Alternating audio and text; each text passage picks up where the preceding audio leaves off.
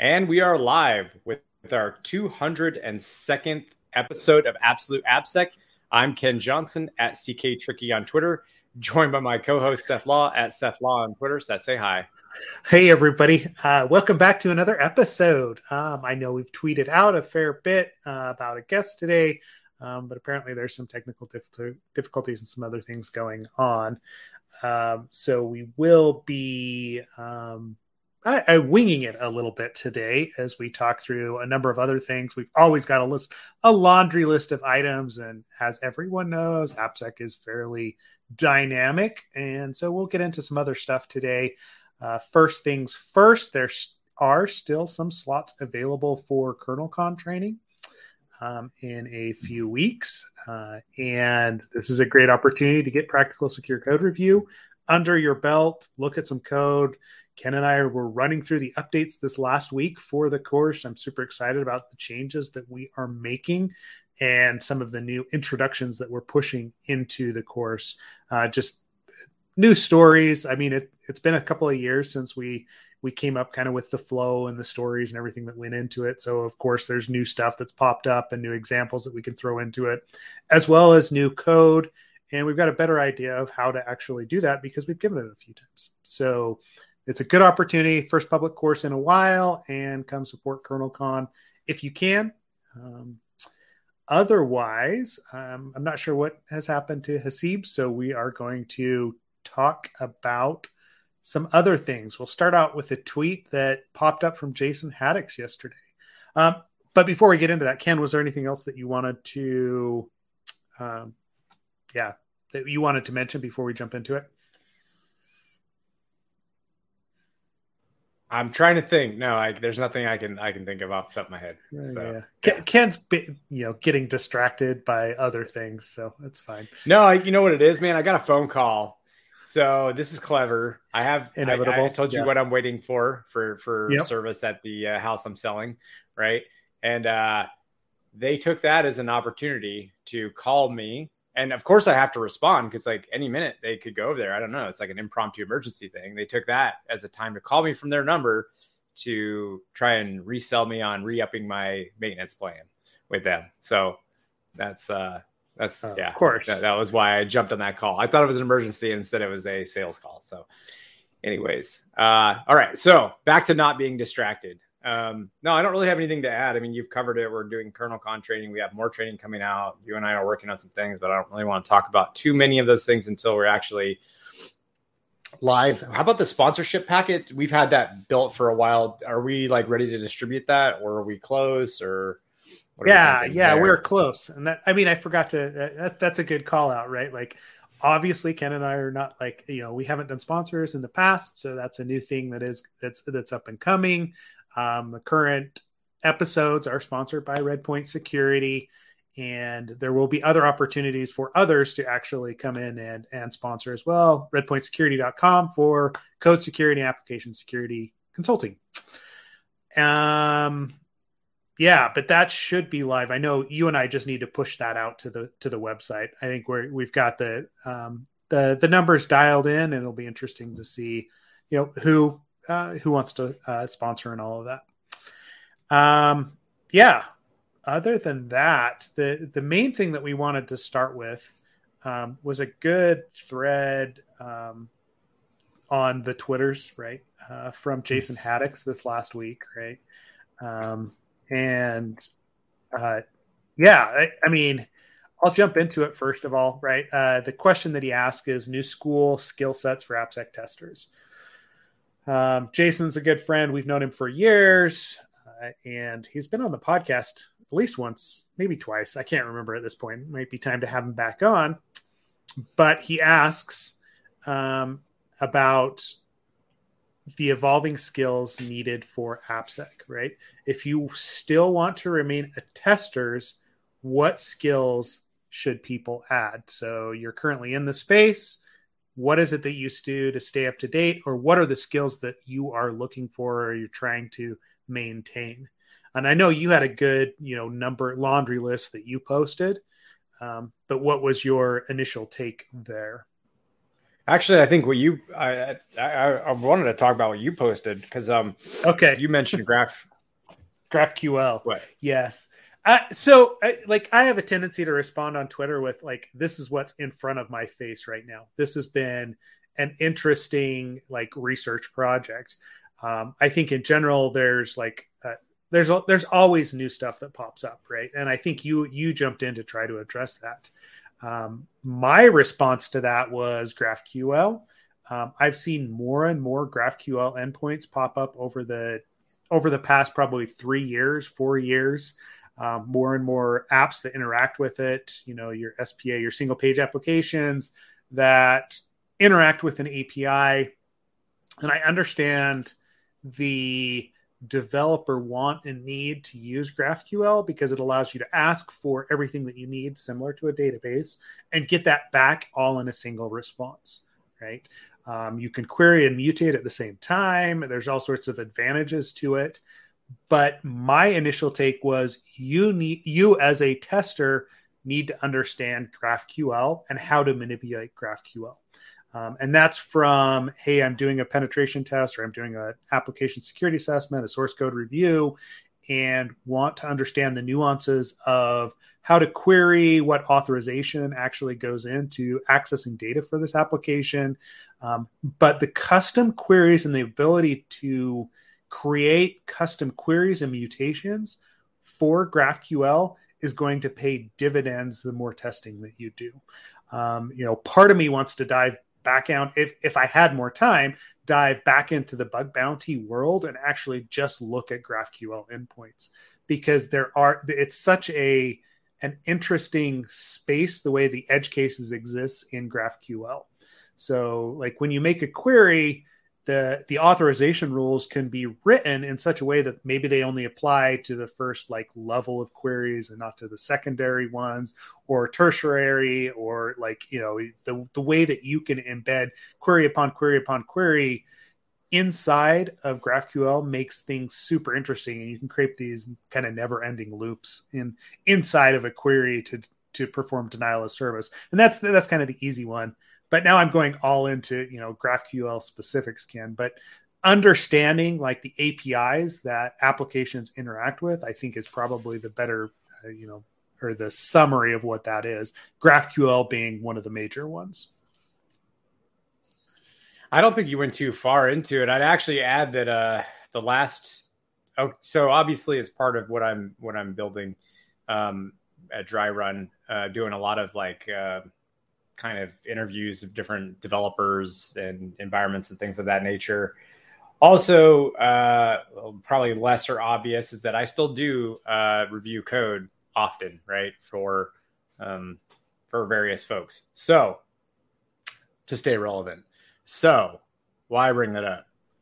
It's becoming very clear to me that RESTful API endpoints are being converted to GraphQL API endpoints when I saw it the first time, and you know what I'm referencing, Seth. When I saw it the first time, I was like, oh, because usually, you know, I've seen it su- such that REST and GraphQL are supported, but that was the first time I've seen just a complete replacement of REST. Well, lately, as I've been doing these interviews, people are moving more to GraphQL and less away from or, or away from REST and more towards GraphQL, which is pretty interesting um, for a number of reasons. Obviously the traditional HTTP request we would craft. Um, components of that still work, still uses the put patch, post, delete, all that kind of HTTP method stuff, still has the same general structure in terms of having headers and then a, a body, right? Mm-hmm. The body itself being very different, though, right? That's that's the actual, like you said, a query and a mutation. And, and, and from my understanding, a query is more like you know sending GET request to an endpoint, and uh, mutations are more like stateful change, state changing actions like uh, post, put, patch, delete kind of stuff. Um, wow. So, having done some homework on how authorization works in the GraphQL libraries that you can include into your framework, I realized that there is a lot, just like there is with RESTful endpoints, there is a lot of room for flexibility in how you implement authorization. And unless you pay for, because like uh, the the GraphQL Ruby one, for instance, has like a pro version where then you have some ways to hook like existing authorization uh, libraries in, like CanCan or um, I forget the. Uh, actually, I'll just say CanCan because I can't remember right now. Like the other, the other uh, options they listed to plug into. in any case, people aren't.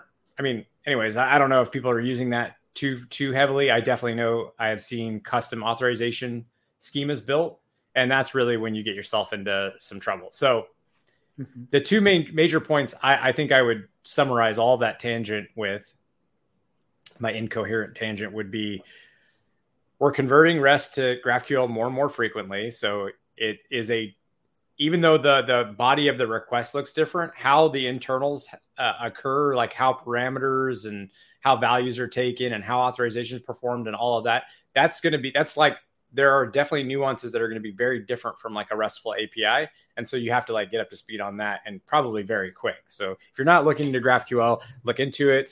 The other second part to that, primarily being that um, you know, like I said, it's kind of the Wild West right now. Uh, so we know it's going into use, and we know it's kind of the Wild West right now in terms of vulnerabilities.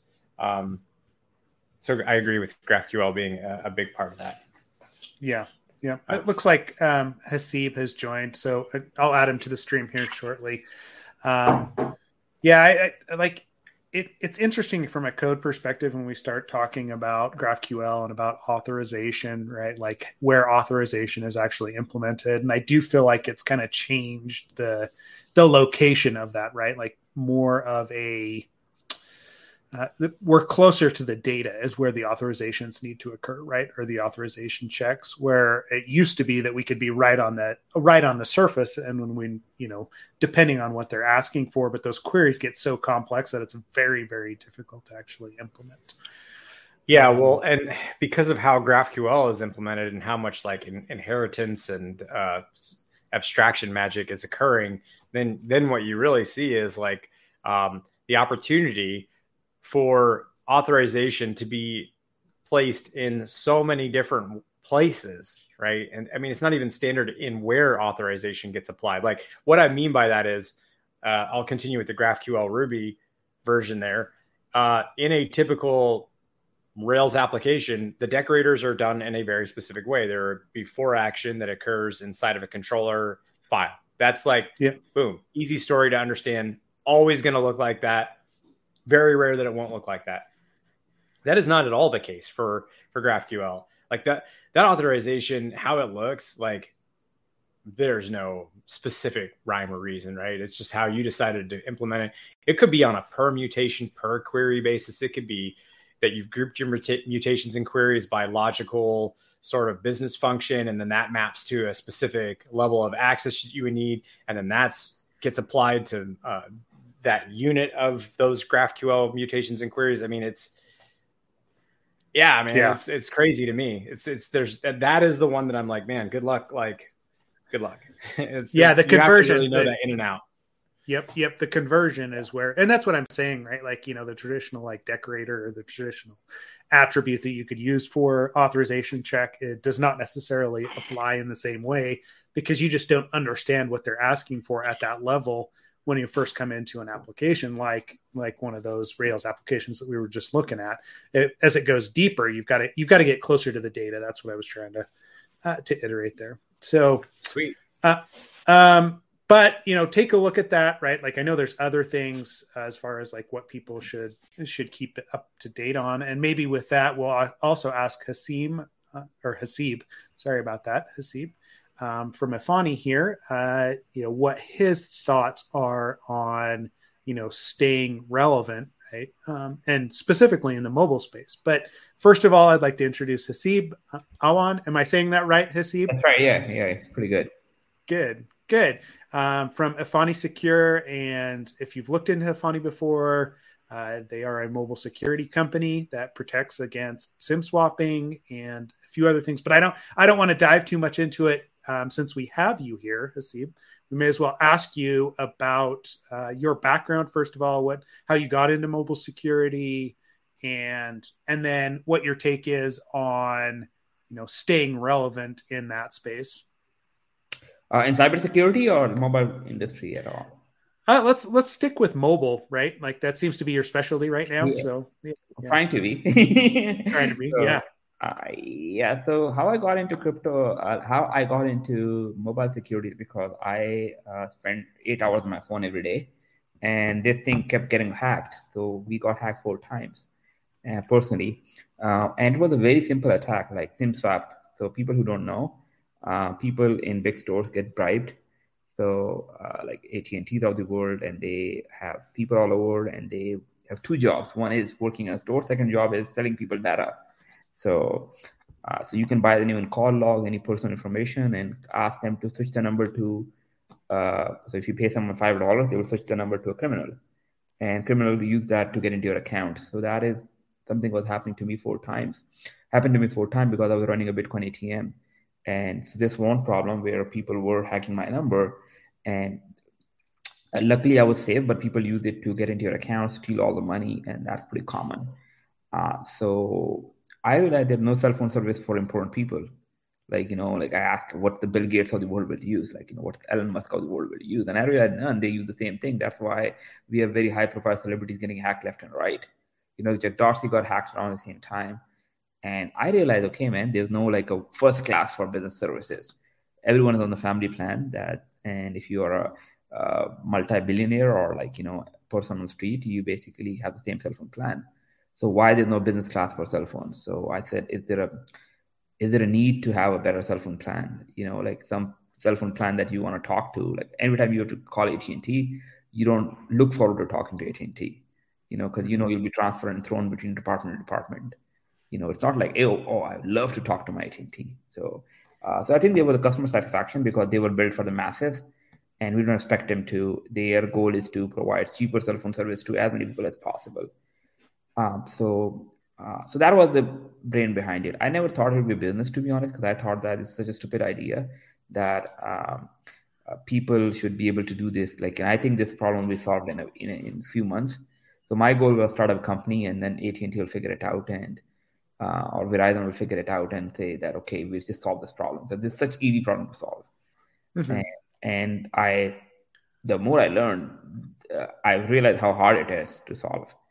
And the simple problem for that was it's not a revenue driver for anyone. If someone get hacked, it doesn't lose money to the carriers. And the biggest example is T-Mobile. As Christmas come every year, uh, T-Mobile get hacked every year. Like the tax season, there's a hack season.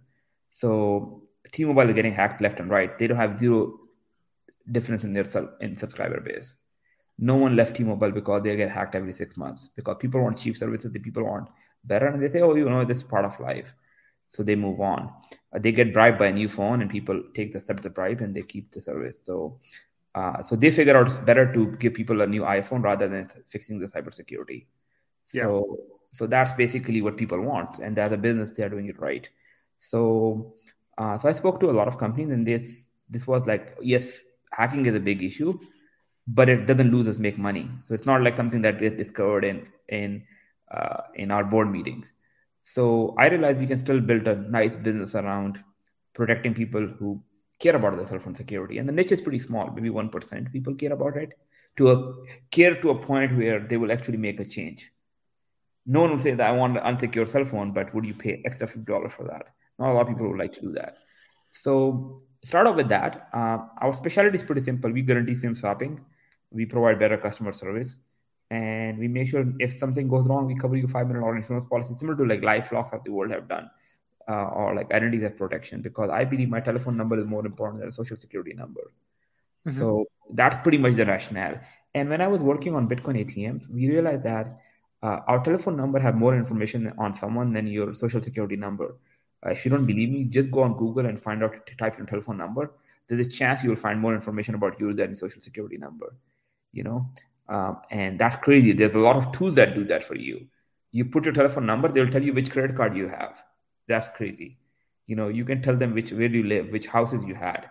You know, there are tools built for it. And what's your which social media do you use?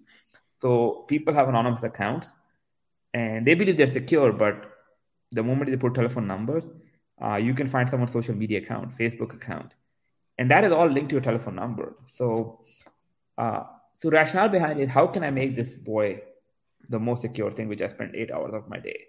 You yeah. know, Uh, so this is pretty much how build the company is built around.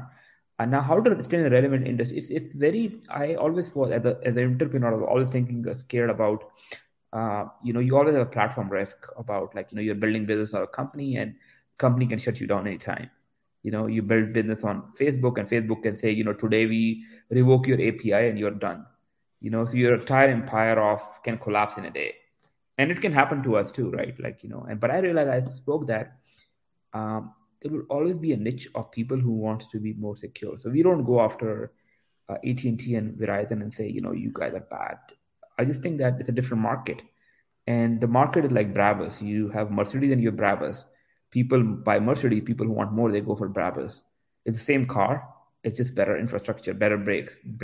You know, you have Brembo brakes, you have bulletproof cars. You can go Rolls Royce and convert it into bulletproof. So we are the company who provide bulletproof. Not every, not everyone needs bulletproof but we work with companies to take off their liability. So we are actually a better for uh, these companies because we take off the liability from them yeah. in a way that they can pass on the high risk customer to us so we can man- manage them. And now the same 1%, they can get rid of 1% customer and their cybersecurity budgets have to go to like zero almost. So, uh, so that's how we, we, we approach the business. That's a, yeah, it's, it's an interesting a use case like i don't i don't know if i've ever heard anyone actually explain it in that same way right like when it comes to security around the uh, around the mobile devices specifically right like is that they're not built for they're, they're not i mean they're built with security in mind but numbers specifically like social security numbers back in the day are used for authentication and authorization, but were never really intended for that purpose, right? Um, it's intended to be the device that or the mechanism by which someone contacts you, right?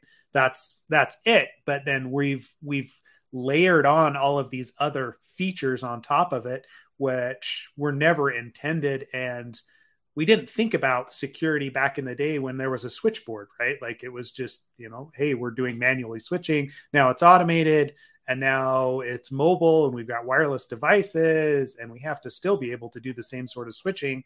So there's SIM, SIM cards involved and it allows for the attackers and those edge cases to be found actually take those numbers over. So it's an interesting, you know, th- kind of thought process about how we got to this point that you know this these attacks actually exist.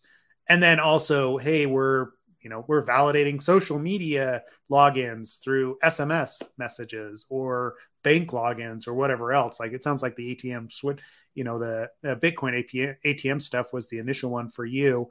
But was it all like do you feel like most of those uh, targeted attacks are because of being a high value or a high you know yeah. I guess a high value target right? Um so it, it, depends right? Like i'll give you example like about myself. I'm a high target. Uh like obviously i'm secure myself but people can actually want to go into my accounts and everything. What i've seen is there's also a sweet spot about like people who do not know anything like senior citizens or who do not have apps uh, like they don't know about security right? Mm-hmm. so they are like you know a lot of people would not use uh auth or like you know hardware key. And they may have $20000 in the bank account and they think no one can come after it and they will attack those people because they have absolutely zero security practice. They'll be using Yahoo email with no password, right? Uh, or like really shitty password. Their password has been breached a lot of times. So, uh, so there's also that people too, because again, it all comes down to ROI. You know, some person you can spend like five minutes and hack twenty thousand dollars. That's the better ROI than you can spend one year in crack, cracking your system. So, high value targets normally have spent money on cybersecurity but generally the lower targets have not spent any money. So if you ask them, hey, you should switch to Efani, they say, no, I'm on a family plan that I don't know who owns. Uh, they would like to say $20 per month in return for a very bad apps of security, you uh-huh. know? So yes, there is, but a lot of people will be like, you know, deprived of 10, 20, and you go to, you know, you lose $20,000. Trust me, no one even cares about you losing 20, even $100,000. So if you go to FBI, they'll say, you know, that case does not work for us, you know? So they are left with nothing. They cannot spend lawyers. They can't do anything. I have friends who have highly value targets and they lost like millions of dollars and they were able to recover some of the money because they were able to spend money on lawyers. But if yeah. you have twenty thousand dollars, no lawyer have interest in your business because they know the settlement is not going to cost you no police want interest because they're not in a budget for it, and FBI will not even take your case.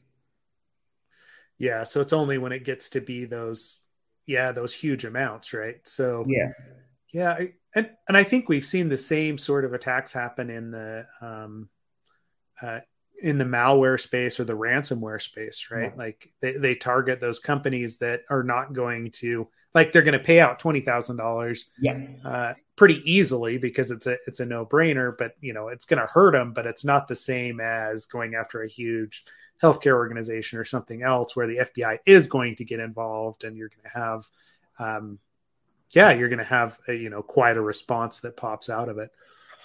That's interesting. so yeah, like yeah. Lockheed, Lockheed Martin is one of the like a price, uh, price like you know kind of a target. But the moment you get into that, it basically becomes a matter of national security, right?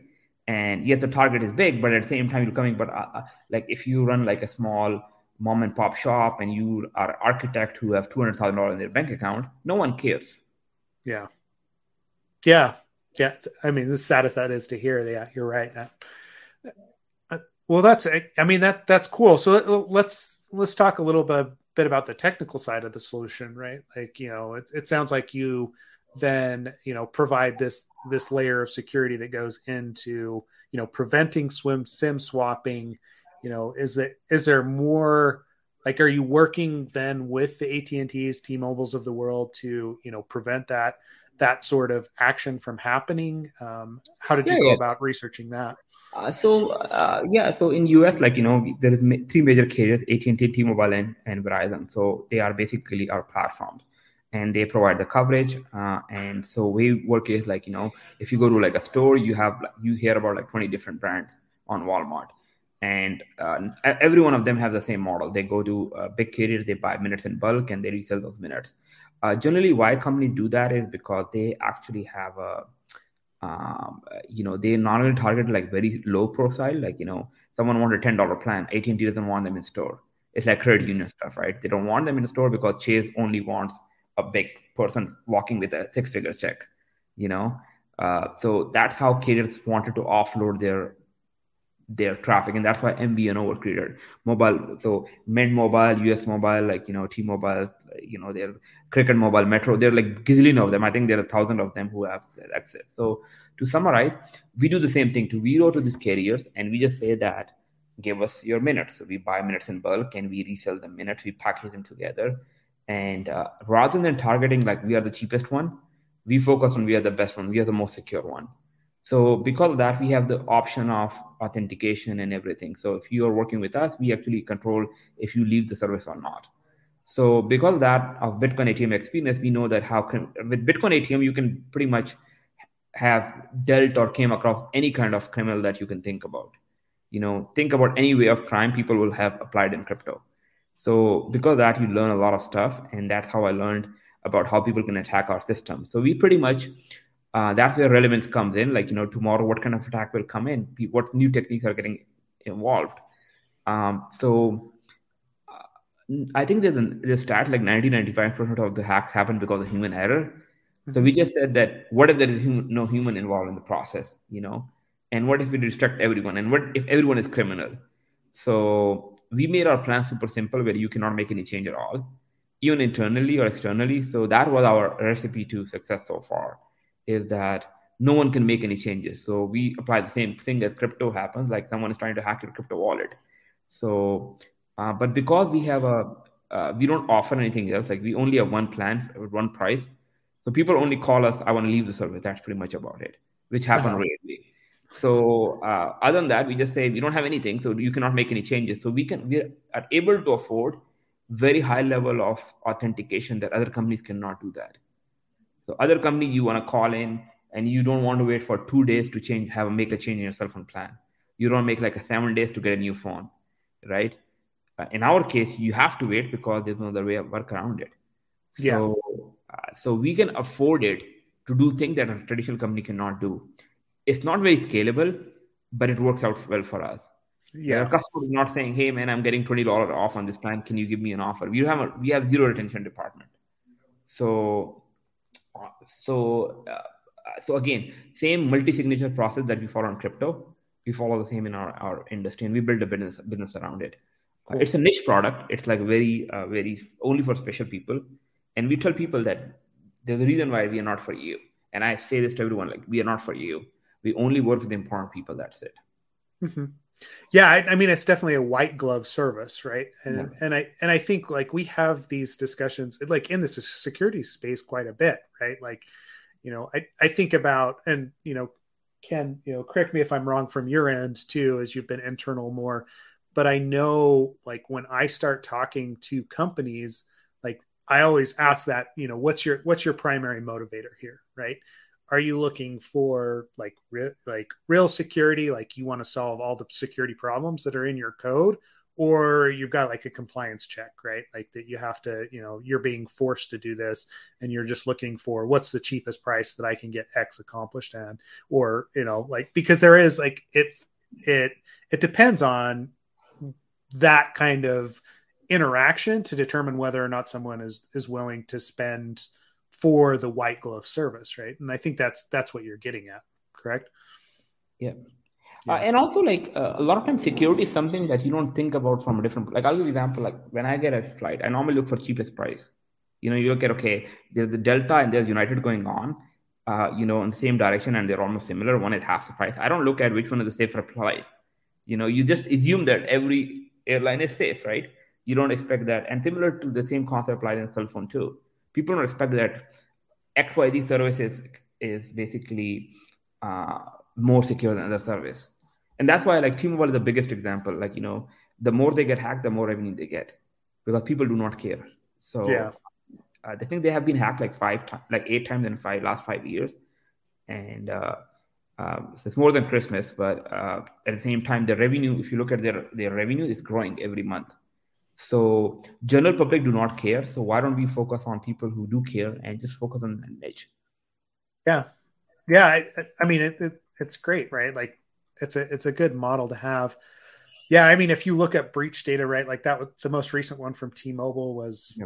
um, 37 million. Yeah, 37 million. 37 million accounts, and it was an API that was actually, I mean, that was data in that case, right?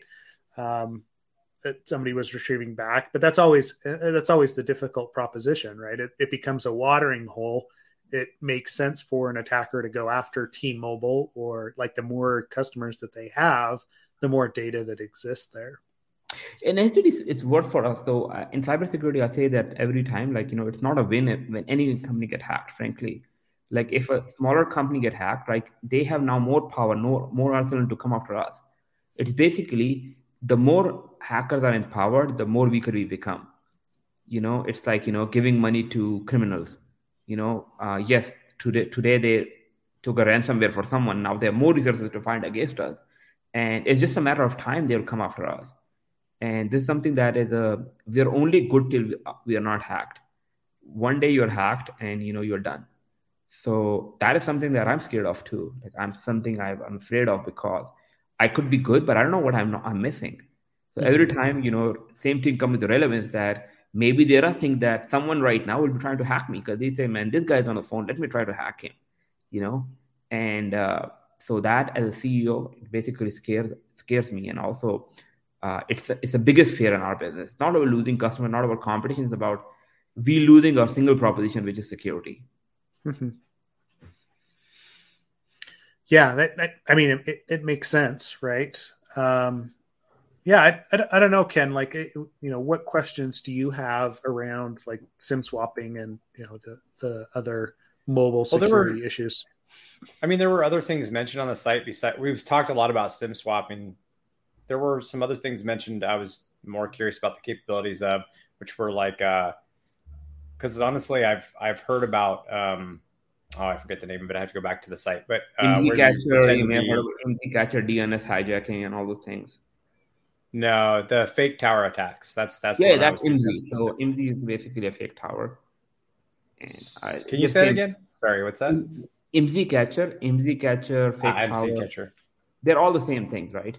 So um, it's the same thing. But yeah, I'm happy to talk about how the attacks happen, how it can uh, intercept. Is this something? Yeah, I mean, a little bit about that, and then I did want to at some point because I know you posted I know you posted about Silicon Valley Bank and what yeah. that means, and I and for those that are listening, you know your background.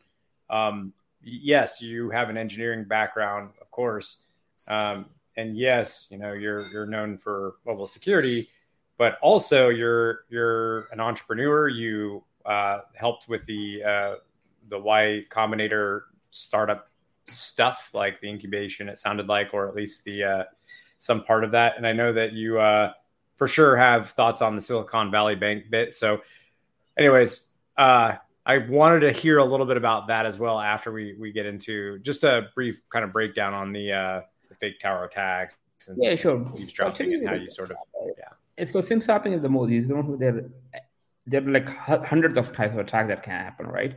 There's SQL uh, injection in happen where you, DNS manipulation. There could be like phishing attack is pretty common where you get like you know uh, you have a packet from FedEx. You click on it and you it allows you to enter your password or something. That's pretty common. Uh, or you visit a website. So fake tower is a very sophisticated attack. It doesn't happen to a lot of people. Uh, it's very expensive to carry out because a lot of them happen because of zero day vulnerability uh, attacks on mobile. And I can cover zero day vulnerability too. Uh, but anyways, uh, fake tower is basically uh, you as I have Wi-Fi. Like I'm living in a house, and because the house is big, you have you have multiple Wi-Fi extenders. Similar to that, like you know, we have towers where you can replicate an existing tower and turn into like a your mobile will connect to the strongest tower. So someone can install a device in your house which will basically act as just a signal booster. We have signal boosters. I don't know if people know that, but you can install a signal booster in your house um, to get better signals. So you can have a signal booster which acts rogue. What it does, it basically for cell phone tower, it acts as your cell phone, and from cell phone, it acts as a tower.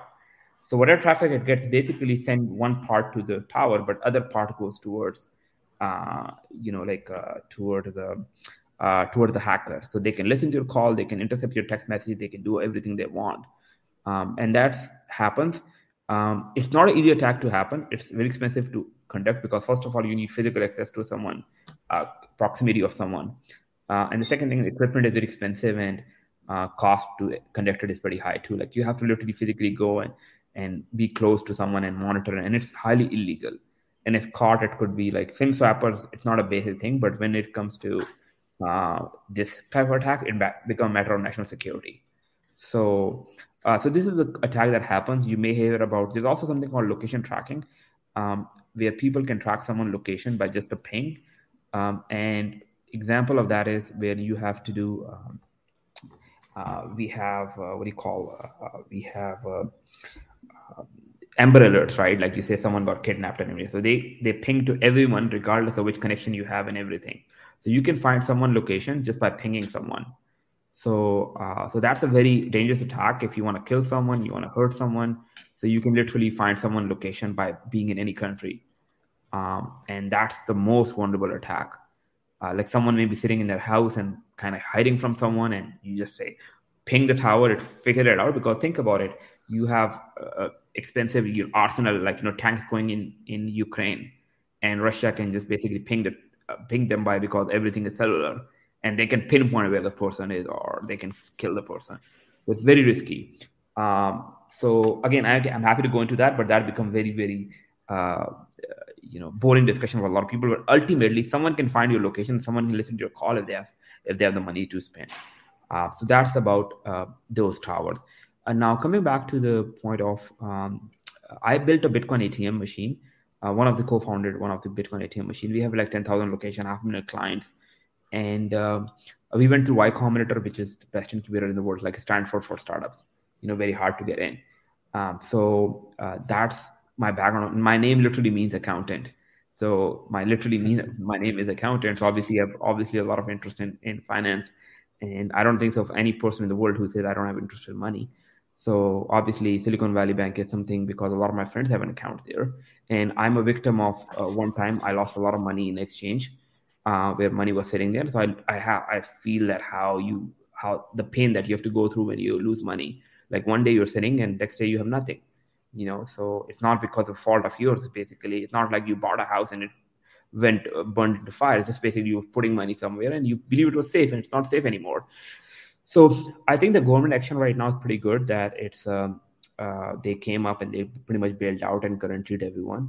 And I think people may have, oh, you are bailing out the capitalists and everything. But I think that's a wrong approach because imagine if Americans believe that the money not safe in any bank, like you know, I think that's a you know that's very wrong. Like you know, how can you how can you have same kind of mindset where I'm just sitting my money in in I'm putting my money in a bank and I don't have time to look into the bank is safe or not, right? It's like you getting into plane and the plane crash and you say, oh, you should have checked if the plane was serviced properly. I don't have time for that, right?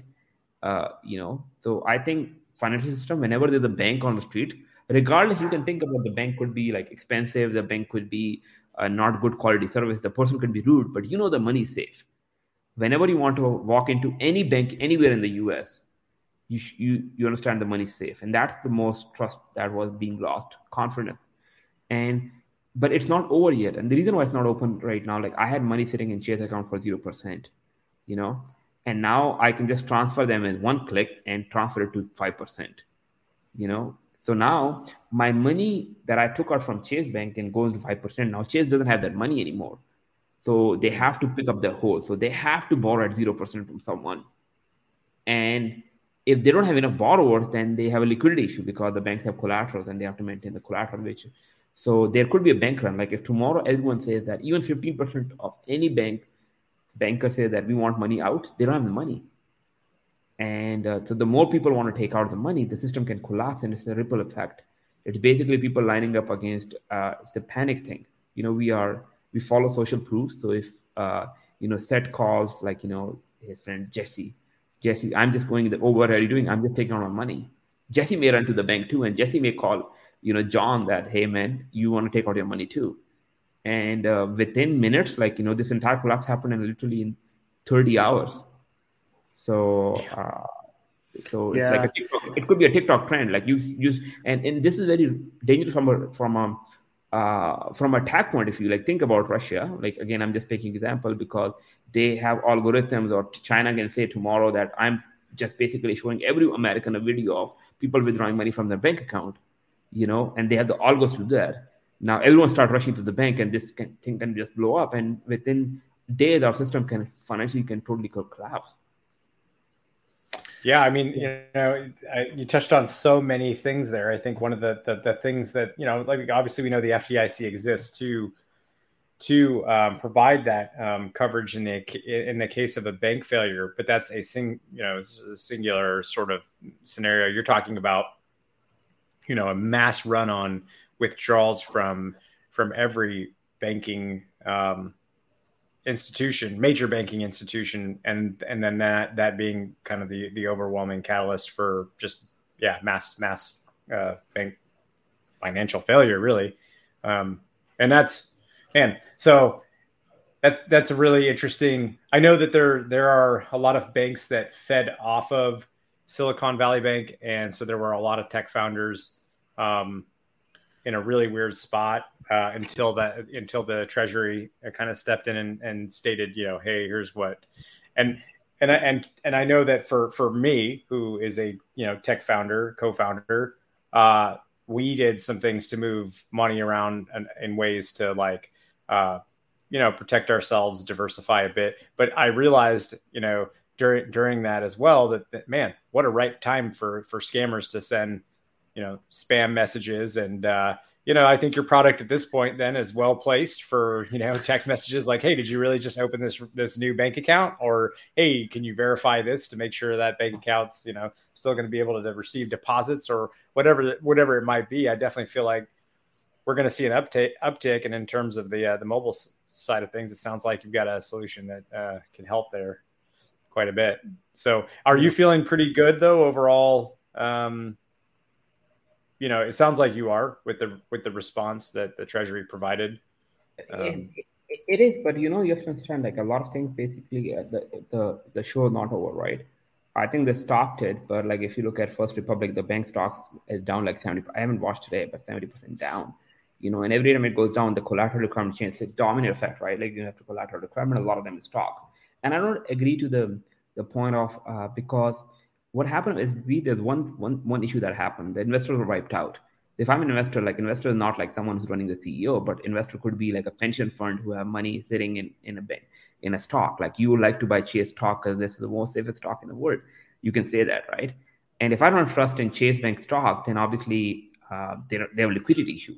So they are all like you know interlinked. Uh, I know it's a very popular decision to say that hey, let's wipe off all the stocks owners, right? Uh, it's very very um, uh, you know it's very uh, popular that hey man we killed the rich people and we saved the poor people, you know. But ultimately, the stocks are not just owned by rich people; they're also owned by poor people as well. So what about the guy who was had a stocks of SVB as a retirement fund? He got wiped out too.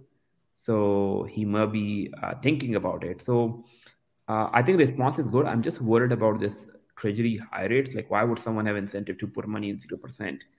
And the challenge becomes it's not the big boys who will suffer; the smaller banks, like regional banks, will be suffering because uh, they don't have collateral. They are basically uh, uh, so Ultimate inflation is an issue I believe inflation is a massive issue, and I think that uh, we're still recovering from COVID issue, and then we have war that been funded for like you know uh, at a rate that is uh, we could have we could, we could have done much better things at home. So I'm politically against wars, and I believe that uh, we sh- we can we have bigger security risk than just killing someone. So uh, like TikTok is a massive issue. Like I just think that they can run a trend and destroy things. Cybersecurity is a big issue that in cybersecurity only because there are no bombs around it, like no missiles flying around it, doesn't mean that or no bullets. It doesn't mean that we are not at war. We are at war from an enemy that we can't even identify, an enemy that's attacking from their own house without us having cannot even reach them. Mm-hmm. Yeah, I agree with that. I would say that one bad actor, one good placed, well placed, you know, spy or someone with uh, otherwise espionage related goals um, is much scarier than you know um, the damage that can be done with brute force and you know your traditional ground wars. I think that you're not you're not wrong there. there. There's a lot of damage that can be done. Um, actually, you know, there's this Netflix uh, series that I that I think is kind of talks about some of this called Spycraft. Super interesting. Uh, the only reason I bring it up is it actually does kind of break down some of the uh, the ways in which, uh, yeah, one or two people or three people have uh, created massive issues um, and really compromised the security of our of our of of the U.S. specifically, and I think maybe Britain might be talked about as well. But uh, yeah, anyways, I guess I'm saying there's evidence out there. Totally agree. Uh, we're always at war. That war looks a little different. Um, you know, given well, given and, yeah. yeah. Yeah, the, I mean, the thing that I find interesting on that, uh, back to your point about it being, it, it, it's it's this kind of implicit trust that we have that we can walk into a bank and get our money, right? Like you know, and and but the the influence, like the way that the the that sector works is that that the liquidity just isn't there to support everyone pulling out all their money at the same time, right? Um, and then you know all the conditions behind the scenes with the interest rates and you know how those banks are actually you know trying to spread and make money with the deposits that they have so they can cover you know the whatever percent interest rate that they put in a savings account right like it, it, it all kind of feeds into it so you see how it happened logically but it's really difficult to see how to protect against that sort of thing outside of guess what? You know, those that are in charge of those banks probably have to have some sort of a, you know, a protection against that, right? And like I don't want to get into the politics of everything that's happened and like the regulations that are there, but my my main point was the the trust issues that we have and um right? Like we're also influenced by social media as it is. Like i know that i am. I know that everyone in my circles are. So you see something on tiktok on instagram that causes you to have trust issues, then it, you know, it feeds into this this loop of hey i'm going to go get my money out and i'm going to tell other people to get their money out and then all of a sudden silicon valley bank goes down because everybody that i knew was founders and they all were trying to withdraw you know millions if not billions of dollars out of the bank all at the same time and of course they can't cover that liquidity and bam, this is what happens, right? This is the end result. So when that feeds into other places and like if we can take advantage or if someone can take advantage of those trust those trust issues that we have right like you can see it cascading and that's what that's where i think you're you were saying that it's not it's not done at this point right there still may be others that happen yeah, and also like it's about like I remember your COVID days, right? Like you know we were running out of supplies all the time because people said, "Oh, there's no supplies in the stores." People were buying overbuying, and because overbuying there was more shortage, and because of more shortage, people were buying more. And this is all impact of like you know, um, like I live in Puerto Rico, and uh, what happened is that we had a hurricane like maybe five months ago or something, and there was no gas because people were buying extra gas, and the extra gas basically created more shortage, and because of more shortage, people are buying even more extra so uh, there was enough for everyone, but people panicked, and uh, that's the same thing can happen in, in a bank run. That's pretty much classic bank run. And in the past, there was like you know you can you can like limit because how many people can run to the bank right now. But if it's online, I can be literally anywhere in the world and just click a button and take out like a million dollars. In the past, it would like people are carrying like cash suitcase, so they cannot take out like ten million dollars. But now they can with a click they can, and it's much easier to call the bank run. Yeah. Yep yeah, it'll be interesting to see what happens, what sort of protections they put into place, and you know how they actually limit withdrawals when it comes down to it. Because I mean, that was the traditional. You're right, like physical. It was a lot easier to be like, hey, guess what? We're only going to let people withdraw a couple hundred dollars at a time. Yeah. But you know, uh, yeah, digitally, that's not that same restriction is just going to maybe even cause more panic or more people to try and withdraw, right? yeah now ultimately everything comes down to trust right? I trust like you know you trust that your phone will work you trust that this recording will go up and that's how the trust is. But if you don't the trust is not there there's a massive cost of trust. And i talked this about uh, t- uh, like look at like our airport security. Uh, there's a trust that people can be criminal there's no trust right so we have to spend hours and hours in line that we'll be spending in something over so our cost of flying has gone up because you have to spend extra money on because no there's a lack of trust Imagine there's no checking on the airport because we trust that everyone is a good person and we just pass by. We can probably save like maybe billions of dollars every year.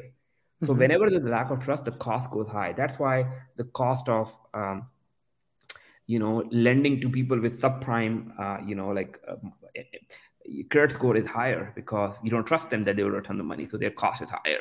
A mm-hmm. similar goes in any industry. Whenever there's a lack of trust, the, the cost goes up.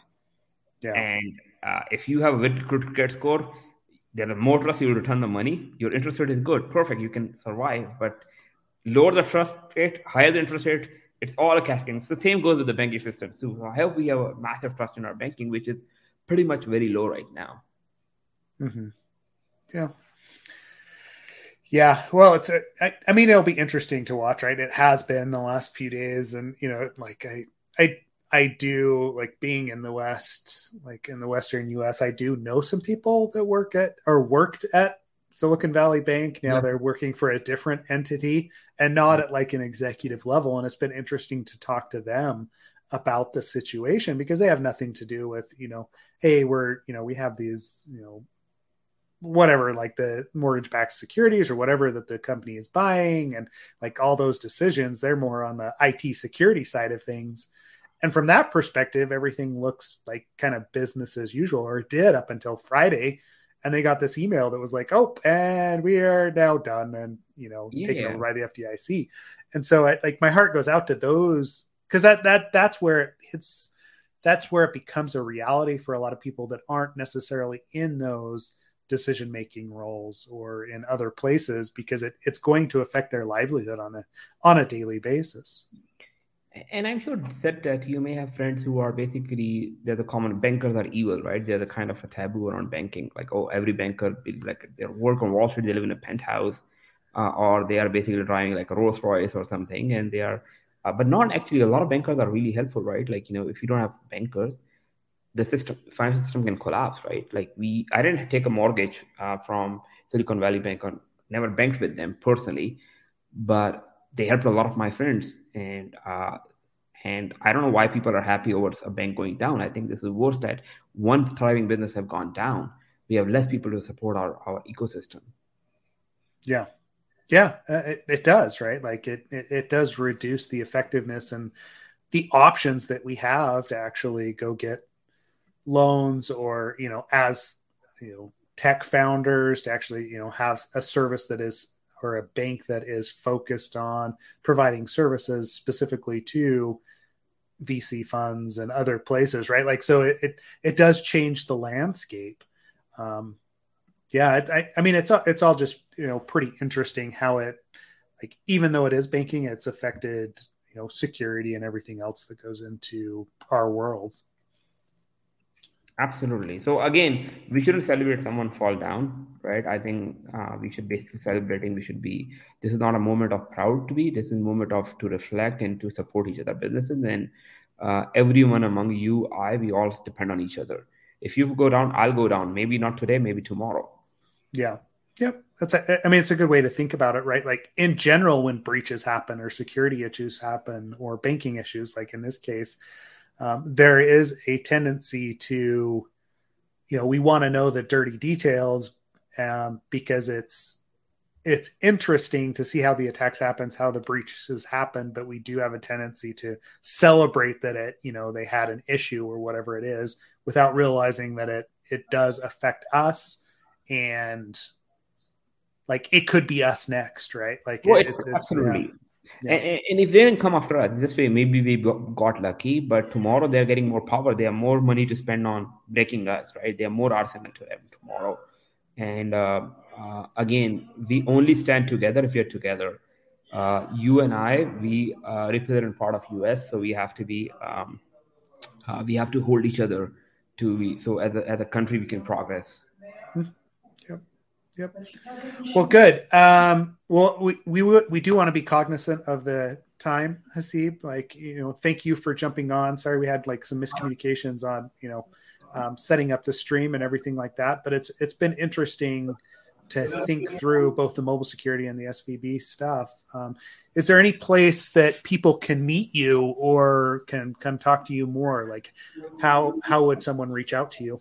So I've already joined your Slack group, so they can find me always there, right? Awesome. Okay. Uh, so, so, that's like you know you can post your group, but otherwise we are efani.com. Um, you can type Efani Secure Mobile. I'm pretty active on Twitter as well. My Twitter handle is Haseeb, H E S W E B, um, and that's pretty much easier way to find out. They want to email me Haseeb at efani.com. That's pretty simple. Uh, but otherwise, I'll be active in your Slack, so you, anyone can ping me there. So that's great. Easiest way to find yeah. Me. I, I know there's going to be some questions on some of those technical attacks too, right? Like we didn't yeah. get into a lot of that today, but uh, you know, yeah. I know we do have quite a few, especially kind of on the, you know, the the mobile app side of things. Like we do mm-hmm. a lot of that, and like specifically from the application side of things. Yeah, sure. Um, Ken, any other final questions or thoughts before we call it for today? No, just appreciative of your time. Uh, so thank yeah. you for hopping on and sharing your knowledge and your time. Yeah. Good.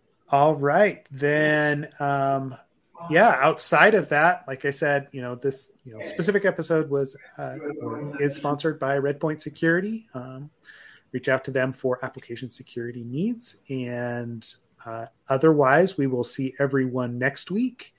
Uh, and yeah, I, I think that's it, Ken. Unless you got something else. Oh, thank you. Okay. All right. Thanks, everyone. Have a nice Thank day. Bye. Bye.